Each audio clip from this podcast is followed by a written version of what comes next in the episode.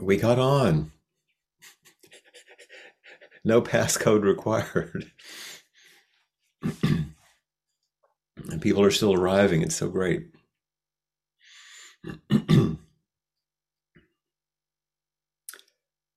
Just looking at each screen so I can see as many faces as possible.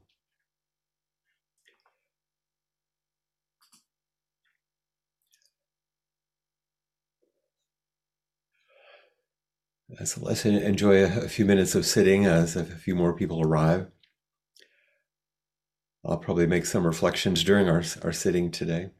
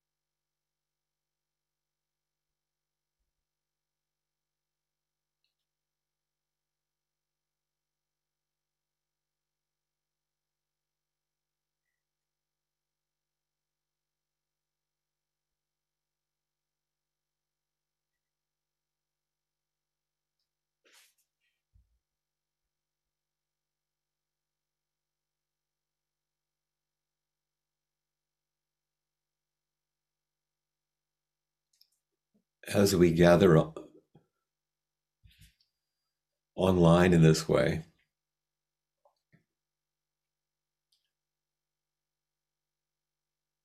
And then we begin by essentially doing nothing. We forget that the gathering itself, the coming together, the connecting is the central part of the practice.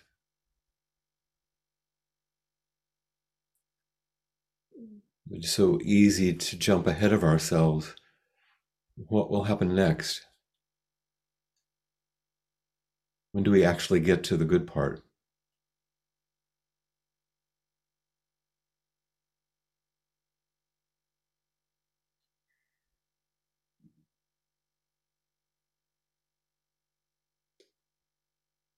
I remember Joko once saying, just sit every day for six months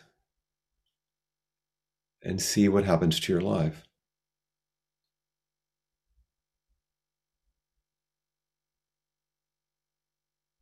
It's not something that you can explain,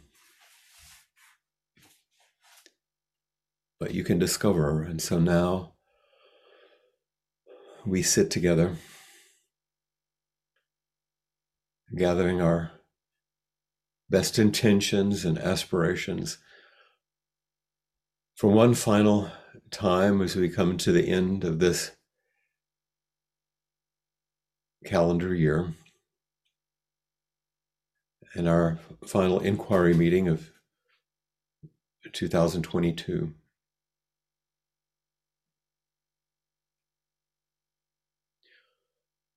What a year it's been. And we find ourselves once again at this very special time of the year.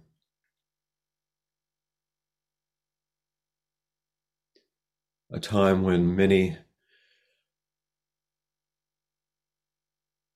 natural and spiritual calendars overlap.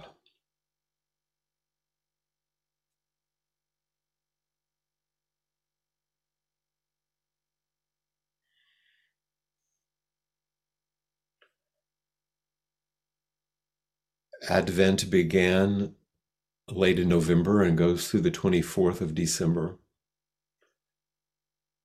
In the Christian calendar, it represents this, this time, this of anticipation, of arrival, arrival of the embodiment of peace the birth of great love on the earth, which actually only occurs when the eternal and the human meet.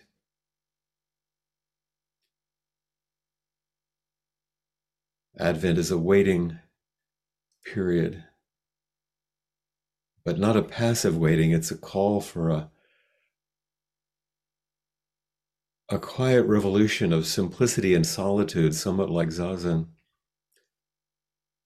but a time to make space for something new to appear.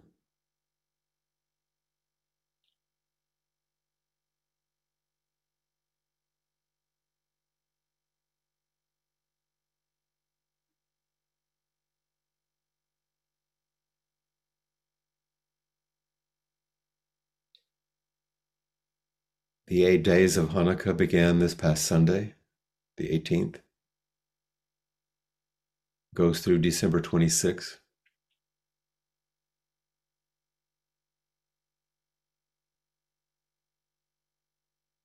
And the commemoration of the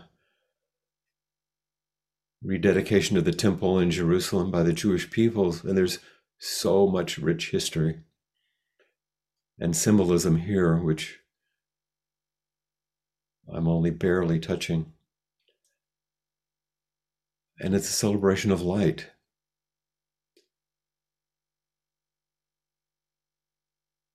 Represented by the symbolic lighting of the candles and the menorah each day.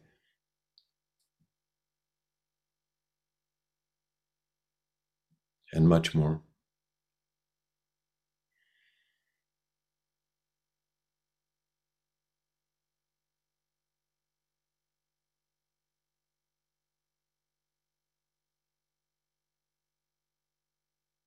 Tomorrow, December 21st, the winter solstice.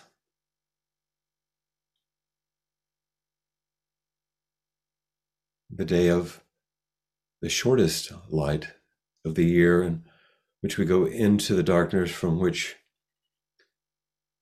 so much depth comes.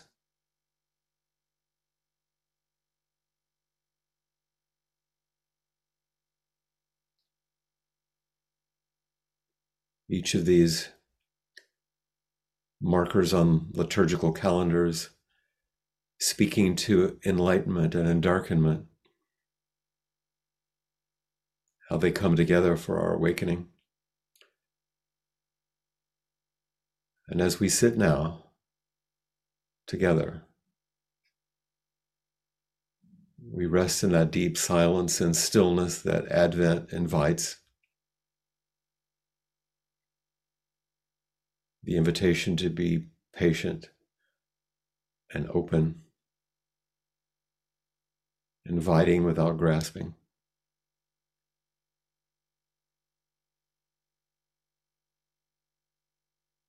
And as the new day dawns so late tomorrow on the solstice, we know it as a turning day, a literal tipping point of the planet and of the year we mark by Earth's passage through space and its relationship to light.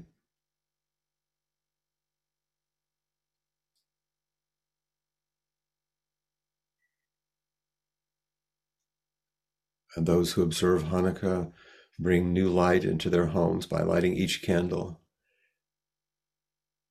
For eight days, making our way back into the light to come.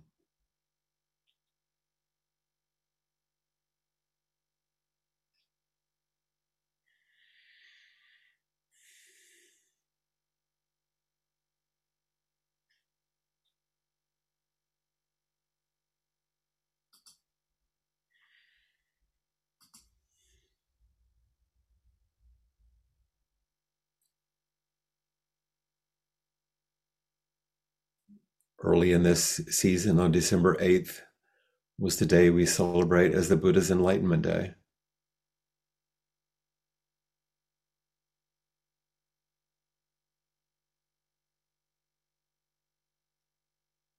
We celebrate this human transformational possibility for us all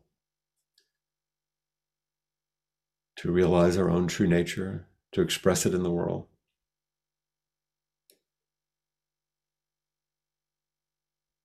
And at the end of these seasons, of course, for some, Christmas arrives, whether as a religious observance or a secular holiday.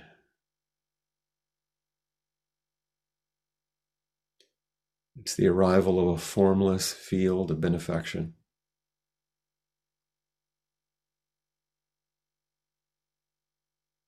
Bringing with it all the forms that we engage of gift giving, food sharing, family gathering, and all that comes along with these conditioned things is fu- infused with a deep hope of harmonizing all being.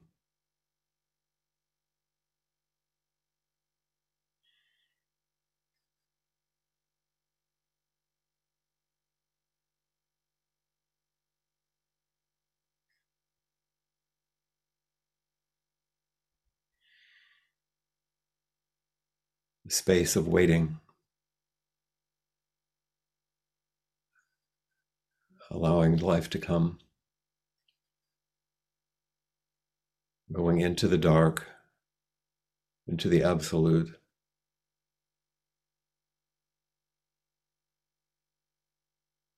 Expressing ourselves in the light, the everydayness.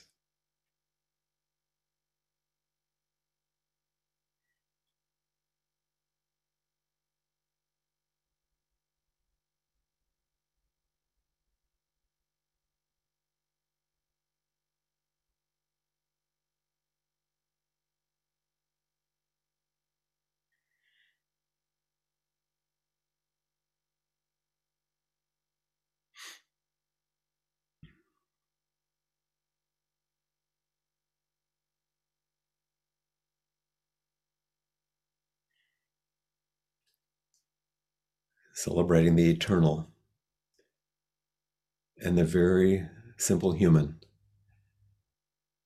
and where our humanity and our eternal nature meet is where love is born.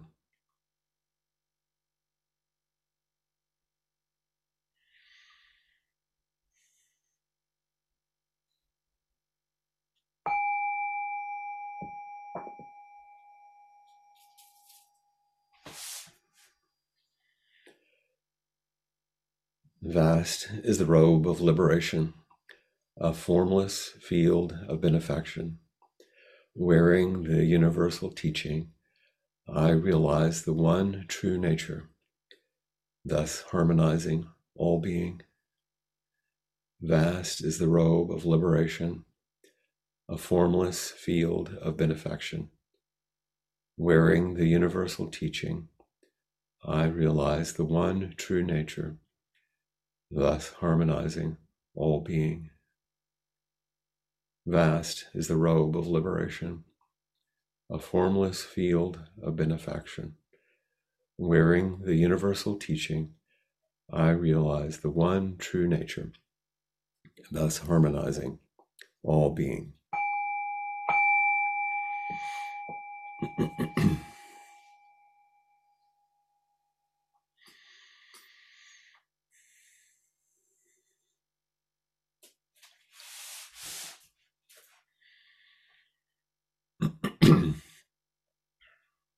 So many of you um,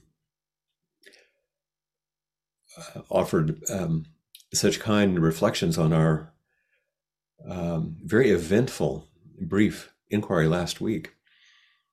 Uh, so thank you for receiving my reflections and for uh, echoing back the things that were moving in you. Uh, a lot of you let me also know that, pardon me, I'm recovering from some sort of respiratory thing. I'm feeling pretty good, but my, my system is clearing itself out. Many of you let me know how much you appreciated some of the things that I offered on my election day reflection back in November, and particularly uh, the longer narrative poem uh, Gate A4 by Naomi Shihab Nye. Um, it was such a touching and beautiful expression of how one wants to live one's life. And so I thought to bring another of her poems to you today on this final day as we approach Christmas and through these holidays. Uh, one that you may not have heard before, um, but of course it's I found it appropriate for the spirit of the season. It's um, it's honest, it's humorous, a little cheeky. It speaks truth and offers very important teachings well beyond the Christian context um, out of which it's written. And for me, it includes these qualities which I mentioned during our sitting, uh, the qualities uh, from Advent about um, spacious anticipation rather than landing on belief. Um, in Hanukkah, you know, rekindling the essential spirit in the face of loss, the solstice, going willingly into the dark uh, without the need of a of an answer, and of course, Christmas with the birth of of that essential liberating uh, force within us, which was embodied in the, the story of Jesus. But so here's Naomi Shihab Nye's poem titled, I Feel Sorry for Jesus. So it's a, a bit of a, a humorous sound. And there is, uh, in the poem, there's one thing that some of you may not be familiar with. There's a reference to the Via Dolorosa, which is the uh, term that's used for the route believed to have been taken by Jesus through Jerusalem on his way to Calvary, he was carrying the cross in that story. But it also refers in literature to any um, a reference to any difficult journey or process or deep um, transformational path. So, just in case you don't know that. Um, so, so here's the poem, and I'm going to read it. I'm going to reflect on it, and then I have uh, an, another um, riff on it, which I think hopefully will, will call forward something for your own reflections.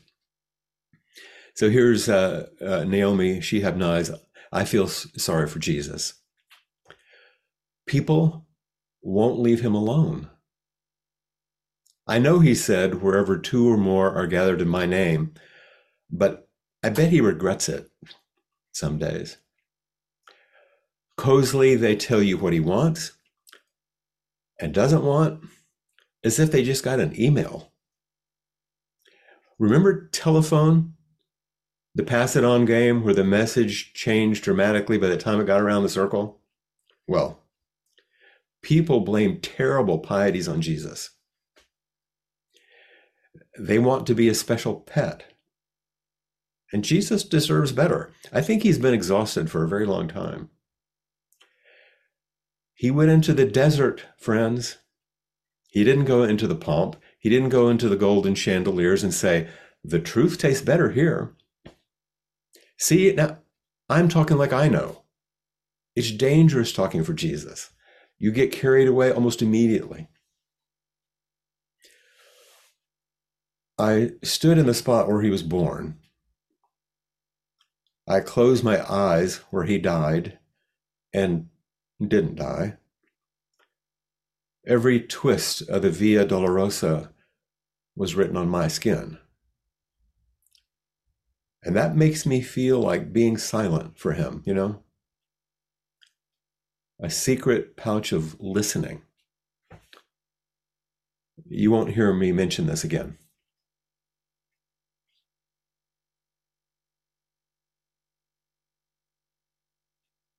She says, I feel sorry for Jesus. People won't leave him alone.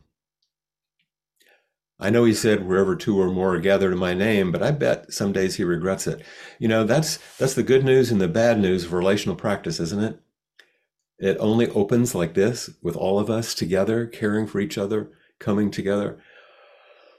But as one of my good friends, um, who's a Methodist minister, we were speaking about this one day and about this scripture about wherever two or more of you are gathered in my name, there I shall be. I said, you know, it really goes. It's that's not what it. I think it should say wherever two or more of you are gathered in my name, the shit will hit the fan.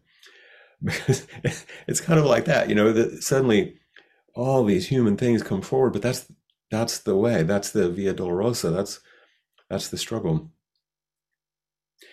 And then she goes on about uh, that that folks will will tell you what the teacher wants, what he doesn't want, what he actually meant, as if they had the message.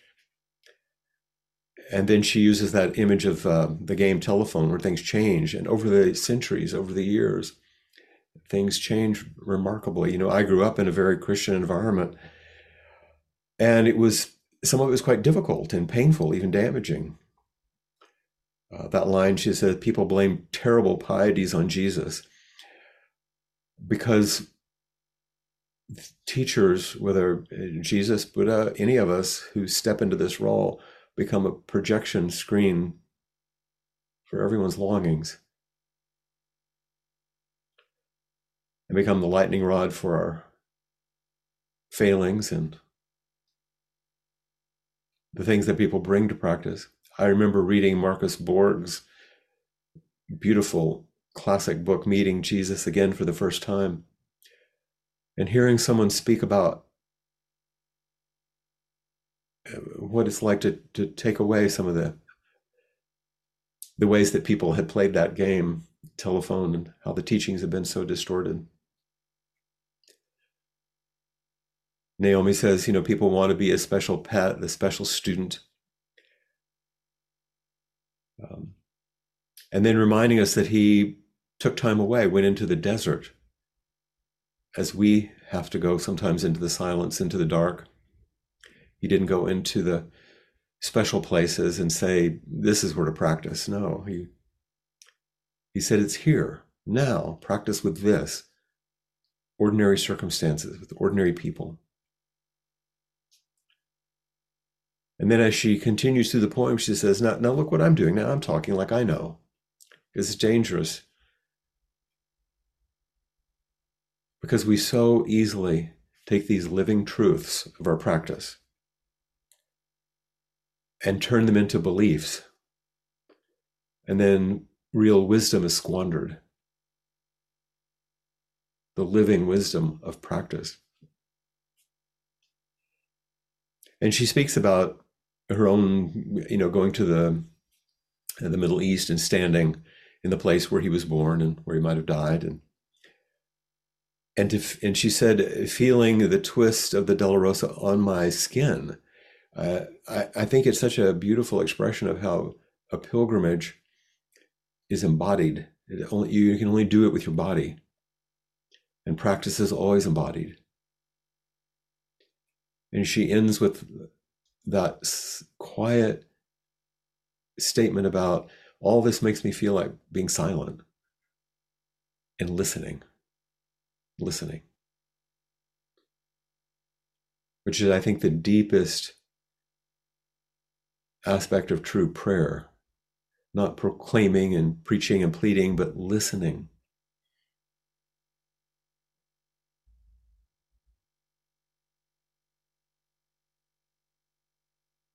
It's why we spend time in silence and stillness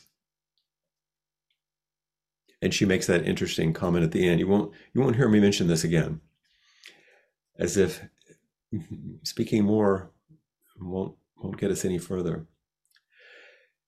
And so, as we approach uh, Christmas and move through this, I I, I thought this was um, there's sort of a, a joyful or playful quality to it, but very very serious too. But something else came to me, and, and I'll ask uh, Naomi's indulgence as I uh, transform her poem for a minute with all due respect to her in gratitude. Only I've changed the title uh, uh, and call it Offering Metta for Buddha. So here we go again.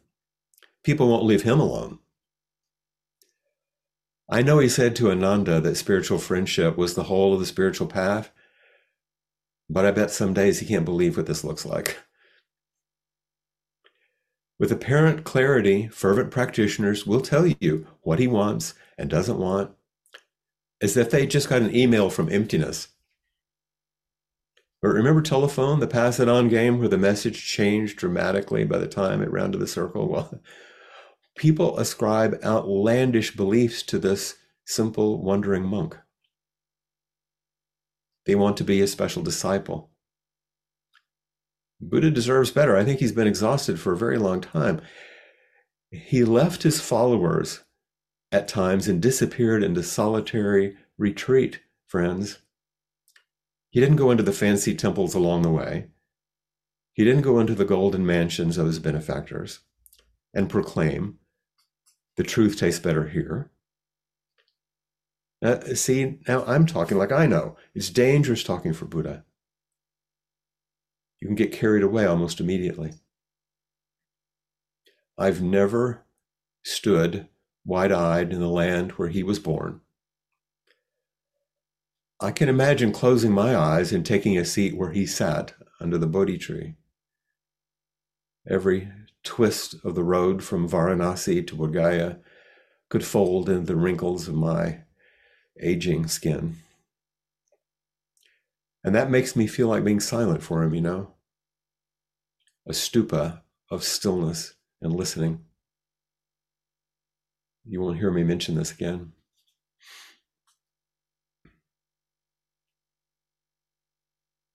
Offering metta for Buddha. God knows we don't leave him alone either. And Ananda talking about spiritual friendship with the Buddha, and the Buddha saying, "Look, you know, it's the whole of the spiritual path." Um, but I bet he can't believe what we've turned it into. You know, this practice isn't for you. It's it's for all of us. It's for everyone. It's for this gathering. It's for what happens between. It's not something you're going to take away like a Christmas present. And as people practice and think they know, they say, Oh, this is what Buddha meant. This is what the the Zen ancestors were telling us. This is what the the nuns and the, the monks were all about. But it ends up being just a pass it on game where we're trying to trying to find the truth for, for ourselves. And it goes around the circle, it, it changes. And people ascribe all kind of strange things to, to Buddha when actually in Buddhism there's nothing to believe. There's everything to discover.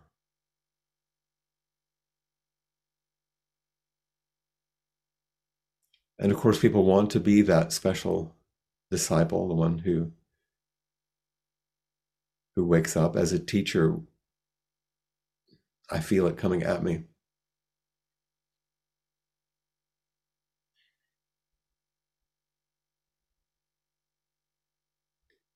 The Buddha didn't go into the fancy temples or the mansions of the benefactors. He went on his own sometimes, left his disciples. Always maintain beginner's mind. Always return to the basic practices.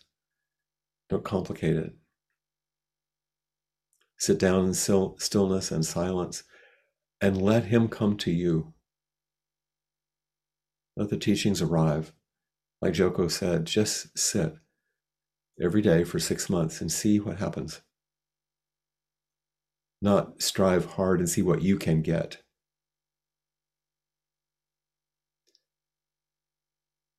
And I've I've never been to India. I've never I've never followed the Buddhist path there, literally. I've spent time in in Japan and been to some of those beautiful temples.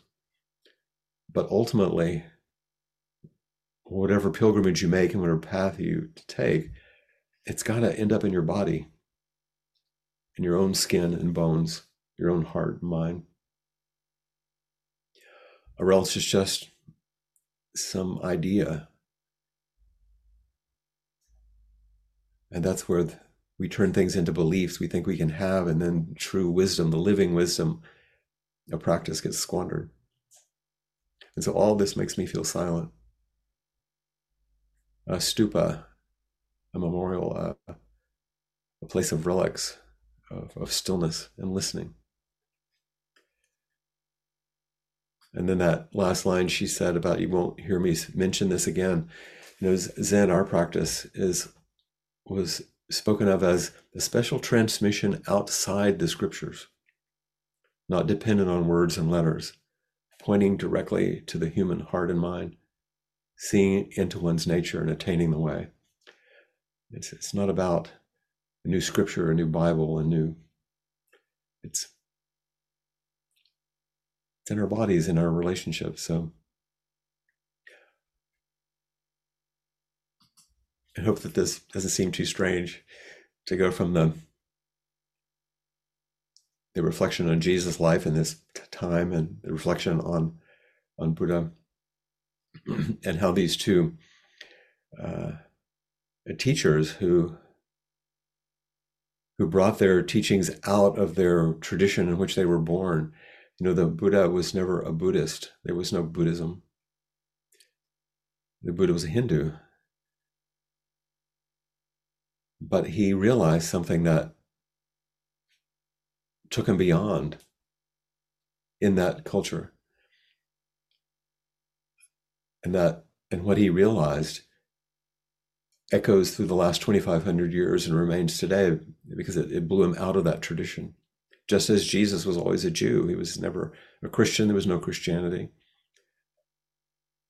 But as a great bodhisattva, his teachings and his way of being also propelled him further in some way that has made some echo over the last two millennia.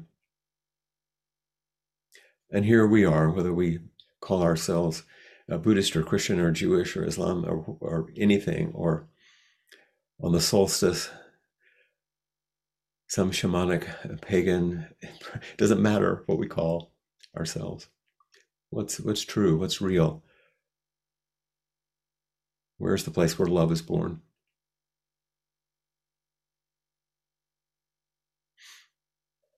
so if you have questions or places you'd like to meet, please, please come forward a caveat I'll uh, I don't know why I want to say it, but I think it's important to remember that this is not a substitute for psychotherapy. Uh, sometimes I know things can kind of go that direction a little bit. What's the deepest questions in your heart? What are the places that want to be opened? And silence is fine.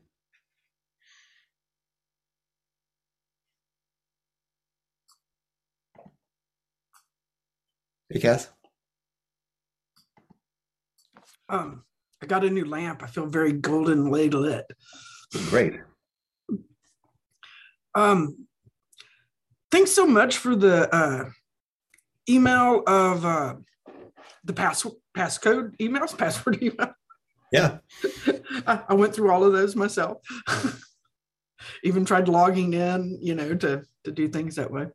Um, and uh, but what I've noticed is that with each one of those strategies that it felt very incorporated. I was just like, oh yes, makes perfect sense. I liked the the turn in each of them. And the but the the last one, bow and walk away, is I guess what I'm noticing is that it it seems to be so entwined with the grief or of the expectation of it not not being that way.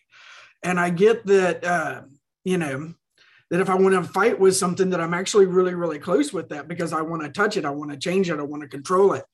Uh, so I guess that I'm trying to, to to come to a place where I can I keep telling myself like to accept the grief. Like this is just the grief that comes with something closing. And um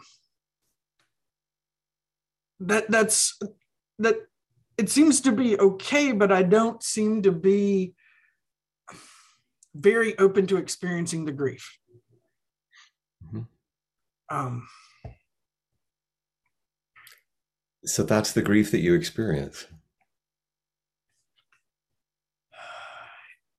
Is is the not wanting to have it? I mean, I, I don't uh, You're having something. You're uh, you're reporting something. Let, let, let me turn it back a little bit. Yeah. You reported that I said um, bow and walk away. But I said something closer to bow and step back. And step away, not walk away.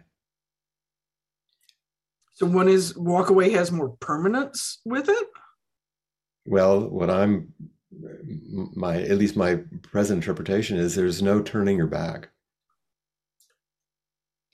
Bowing, stepping back is different than bowing, walking away.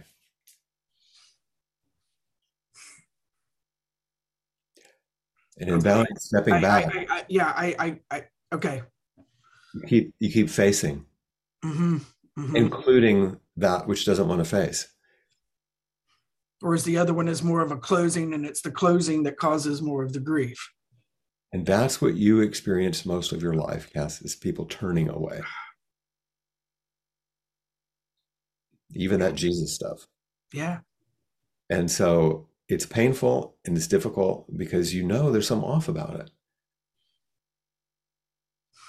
But to bow and step back and uh, and to unblend, to make some space, but keep facing, even the part that doesn't want to face. That takes more courage. Yeah, I'm biting my lip even as you say it, so I know. Yeah, that's. You stepped up first. You raise your hand first. I I'm in love with the process. That's the bowing. And the stepping back is just not staying entangled, but continuing to face.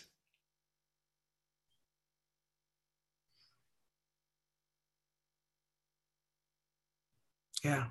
Okay.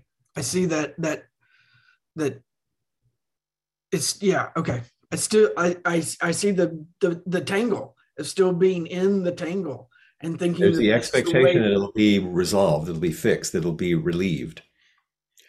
Oh that it were. Yeah. Mm-hmm. the continual turning toward over and over and over is our continual sitting together turning toward each other and chanting with each other caring for each other.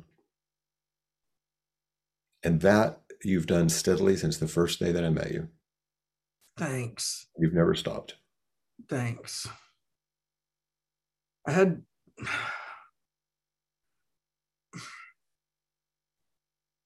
What's that? Okay. Um, had a conversation with a friend recently, and it was just like out of the blue. It wasn't connected to anything else.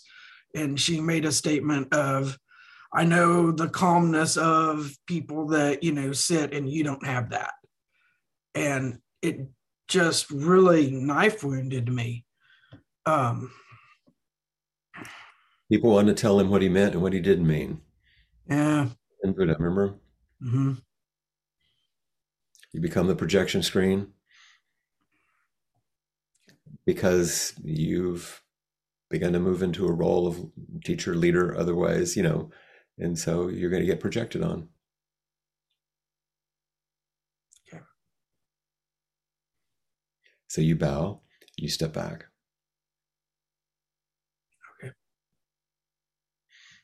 Thanks.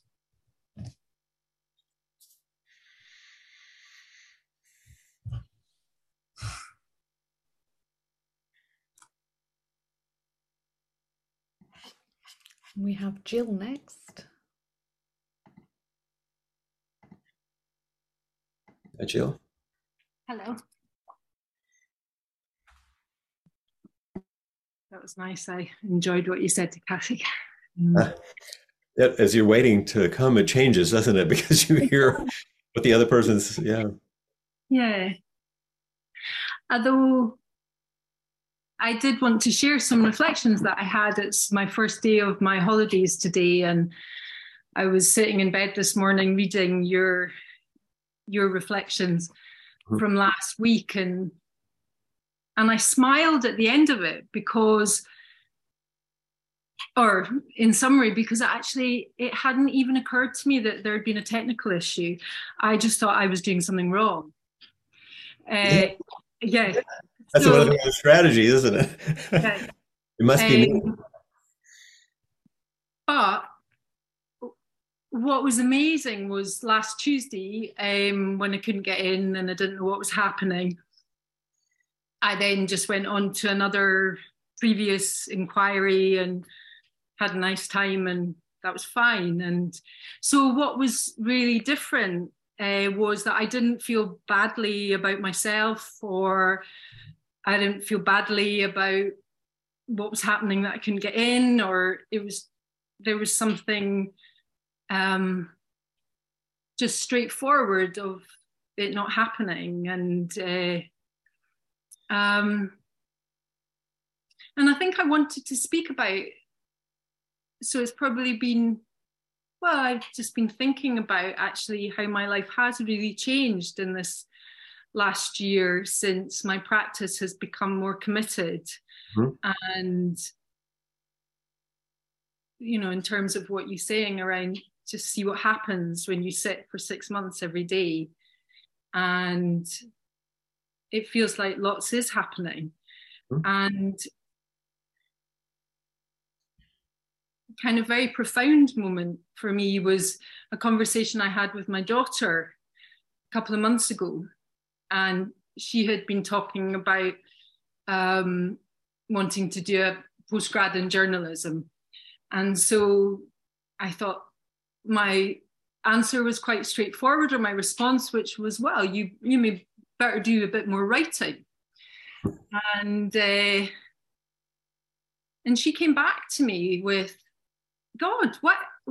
Why do you always have to have a task? Why can't you just go, oh, great idea, Maddie? Or, you know, why does it? And I was a bit like, I think she's been a bit defensive. And so we had a bit of a sparry conversation and we left each other. And and then I really just allowed myself to really reflect. And and I think, and I thought, yeah, that there was something underneath the layers of what felt very kind of fine advice and a kind of loving place. Underneath that there was a there was an urgency. There was something of okay well I, I think i need to let you know what you need to do in order to do this thing.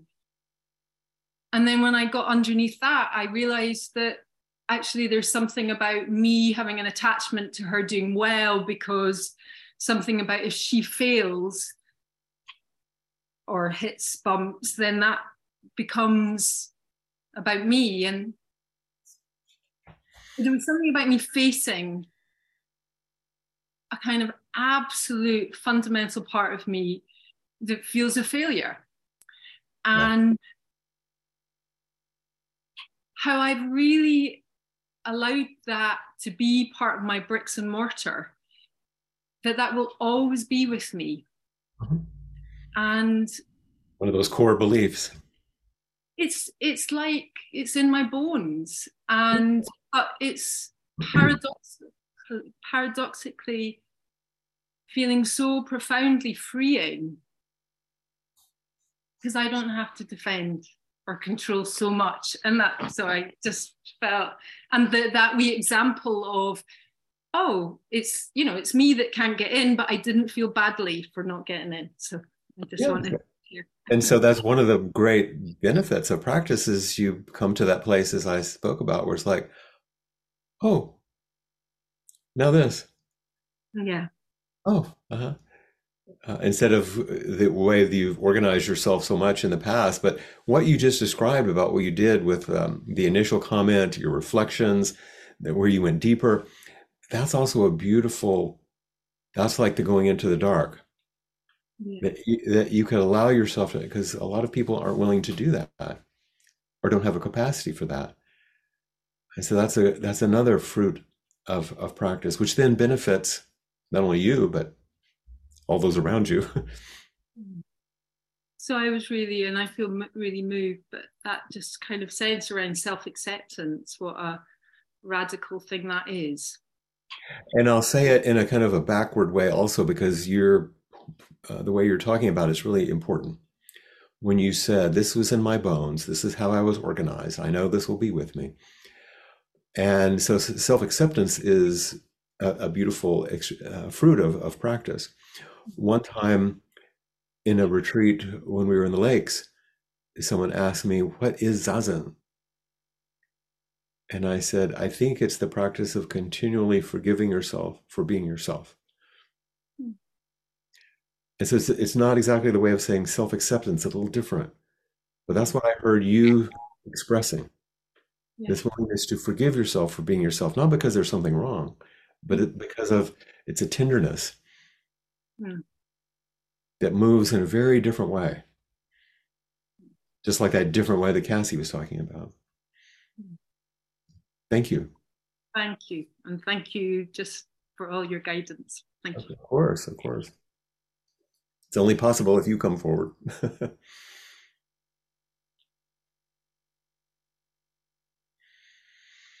we have Graham.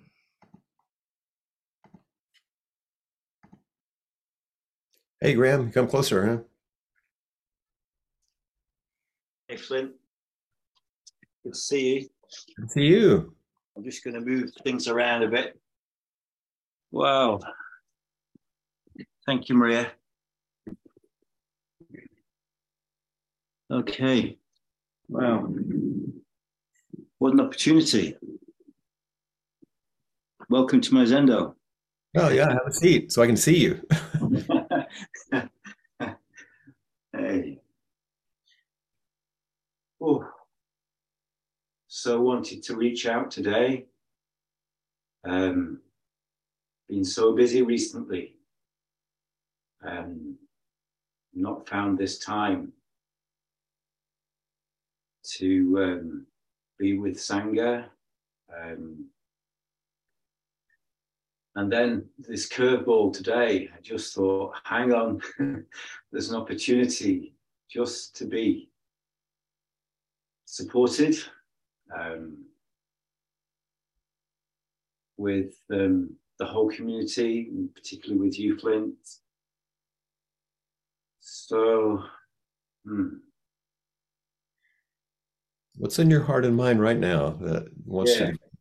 It's um, dealing with um, not being heard, being rejected, and so wanting to meet with my ex to talk about our eldest daughter together, um, and not being allowed to do so. and accepting that there are, um, yeah, pressing issues for that person. So they don't see that need that I have. And yet then to be accused of being aggressive and bullying and forced teaming and all these phrases i have no idea what they mean but so what's your practice edge in all of this? This is the narrative this is the story. huge. it's huge. Uh, what's your practice edge though okay. yeah, there's, there's obviously relationship tangles and feelings of course that those are those are big. What's yeah. your practice edge? So it's about how easily I am so um, still vulnerable and react with anxiety, heart racing words, and my practice edge. Mm. What can you bring to this situation? Well, it's. They're not going to take care of you. This is probably going to go on no, it's it, yeah, absolutely. And, and what can you bring? What freedom? What bit of possibility can you bring?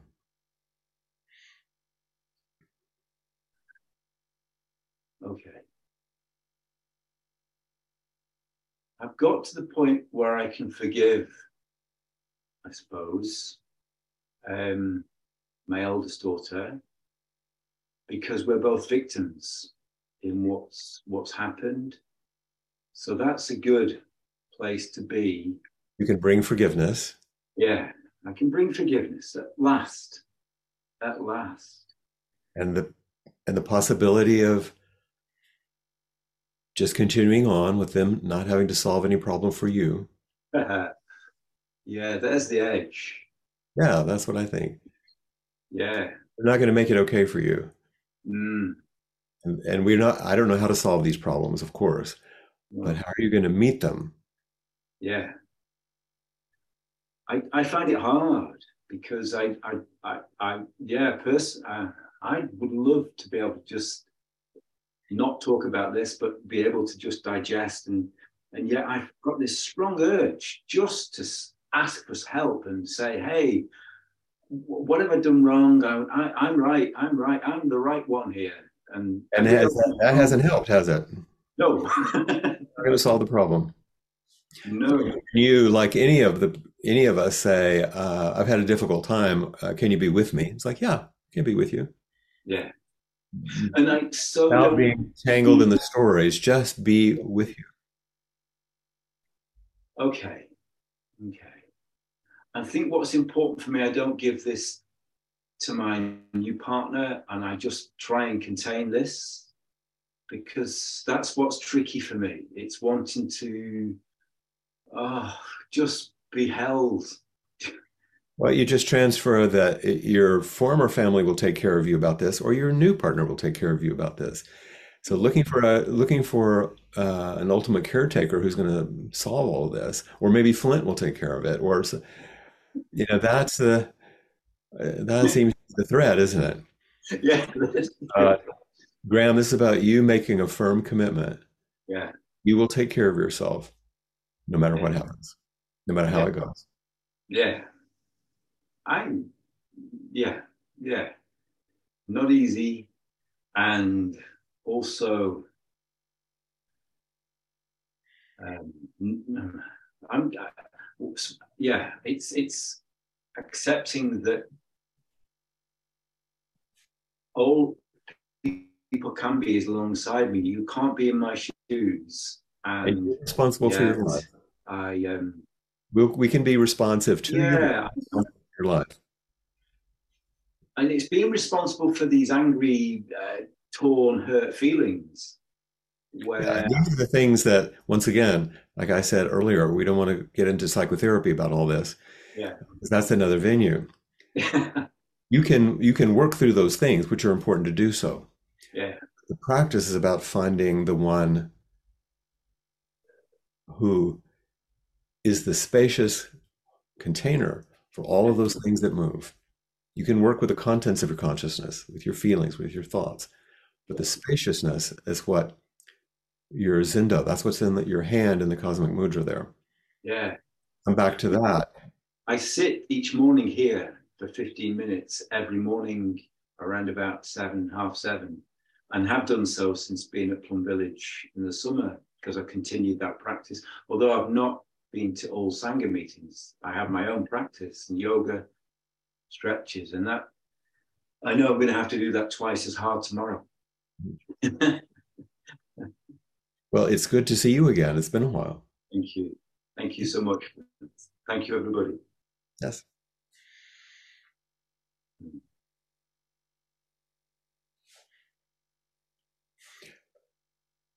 It's a, um, a kind of a tough place, I think, when we come to realize that at the bottom that there is no ultimate savior. But there is saving uh, freeing as our practice invites by our shared committed um, practice of seeing the truth telling the truth living the truth no matter what happens because so subtly we change it into, and this is in the, the poem, uh, we heard this, changing it into, if I do the practices, then it will go well. If I do the practices right, then it will turn and things will be healed. Everything will finally be relieved. I'll finally be at peace. Things will. F- you can practice all you want, but sometimes things continue to be complex. How do you find that still pocket of silence from the poem, or that stillness of stupa that holds the treasure uh, that our practice invites over time. And that, that's, uh, it doesn't sound very consoling. It sounds more confronting. And yet it's the part of the passcode to freedom. And we have, uh, oh, Jay, we have a couple minutes. Good. Come on.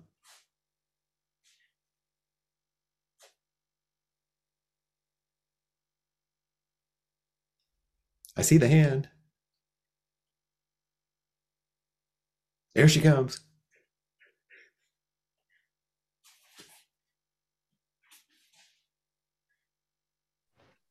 All right. Um, the Wi-Fi in here is really bad, so hopefully you guys can hear me okay. Okay. Yeah. So, no, um, I just wanted to say, and really quickly, how it's always interesting when the the message and um, the sharing line up so um, perfectly. And I was thinking it's not by accident because in hearing Cassie's story, you know, uh, for me, I translated it to that I am Jesus. and, you know, people are always going to project that idea of what things look like for me. You know what I mean? And if I meet 10 people, they, I, they're going to have 10 different views of who I am and what I should do. So, you know, that's not mine to take, you know, and it's just interesting how um we hold like I've myself I've held on to, well, you don't appear to be that whatever ABC. And then I'm like trying to match their idea of what ABC is. And, you know, I lose myself. You know, I, I reject myself because I'm trying to reach their ideal and it's like you know I, it's so you know like I, I know for myself now how silly that has been because in saying yes to them i'm saying no to who i am my core and what that looks like and you know what if i'm the dandelion and you're the rose. I need to be the best dandelion i am because i came here to be me and not you. You know what i mean? So yeah. I, I, so your story of oh i feel yeah bad bad for jesus and everybody's viewpoint. And I, it really sunk in for me that is it any wonder we have all these different versions of christianity and buddhism? Because everybody has their own idea of what that looks like. And it's okay you know so i welcome it all and if you think that you know what? You don't look um, peaceful or serene or zen. you know, like um, Cassie referenced in your post last week. Take a step back, bow and say thank you, and then step back from that. You know what I mean? Like it's a beautiful right. thing, I think, when and thanks for line up that way. So thank you. It reminds me of one time um, Bill Weissman said to me, "You know, our job in practice is not to take offense, even when it's meant, to, to let it go." Thank you, thank you, and thank you, everyone. We're here at the end of our time, uh, and at the end of the year, it's our last inquiry uh, of the year. We won't be meeting next week. We'll have a little bit of a break but continue your practice and enjoy these holidays as best you can. And let's recite the four practice principles just to remind us of what Jay was just meaning. Caught in the self centered dream, only suffering. Holding to self centered thoughts, exactly the dream. Each moment, life as it is, the only teacher, being just this moment, compassion's way. Caught in the self centered dream, only suffering, holding to self centered thoughts, exactly the dream. Each moment, life as it is, the only teacher, being just this moment, compassion's way. Caught in the self centered dream, only suffering, holding to self centered thoughts, exactly the dream. Each moment, life as it is, the only teacher, being just this moment, compassion's way.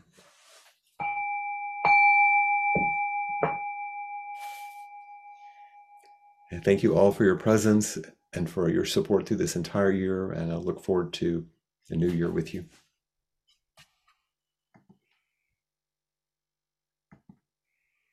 Mm, thank you so much, Flint. And thank you, like Flint said, to everybody for turning up week after week all the way through the year, you know, each year so that we can all practice together. It really does support me and each and every one of us. So thank you all so much. And if you'd like to offer dana to Flint, then please do go to the um, forward slash contribute and you'll see an opportunity there to offer dana to teachers to flint and just put put flint's name in or to peg and who's also here this evening.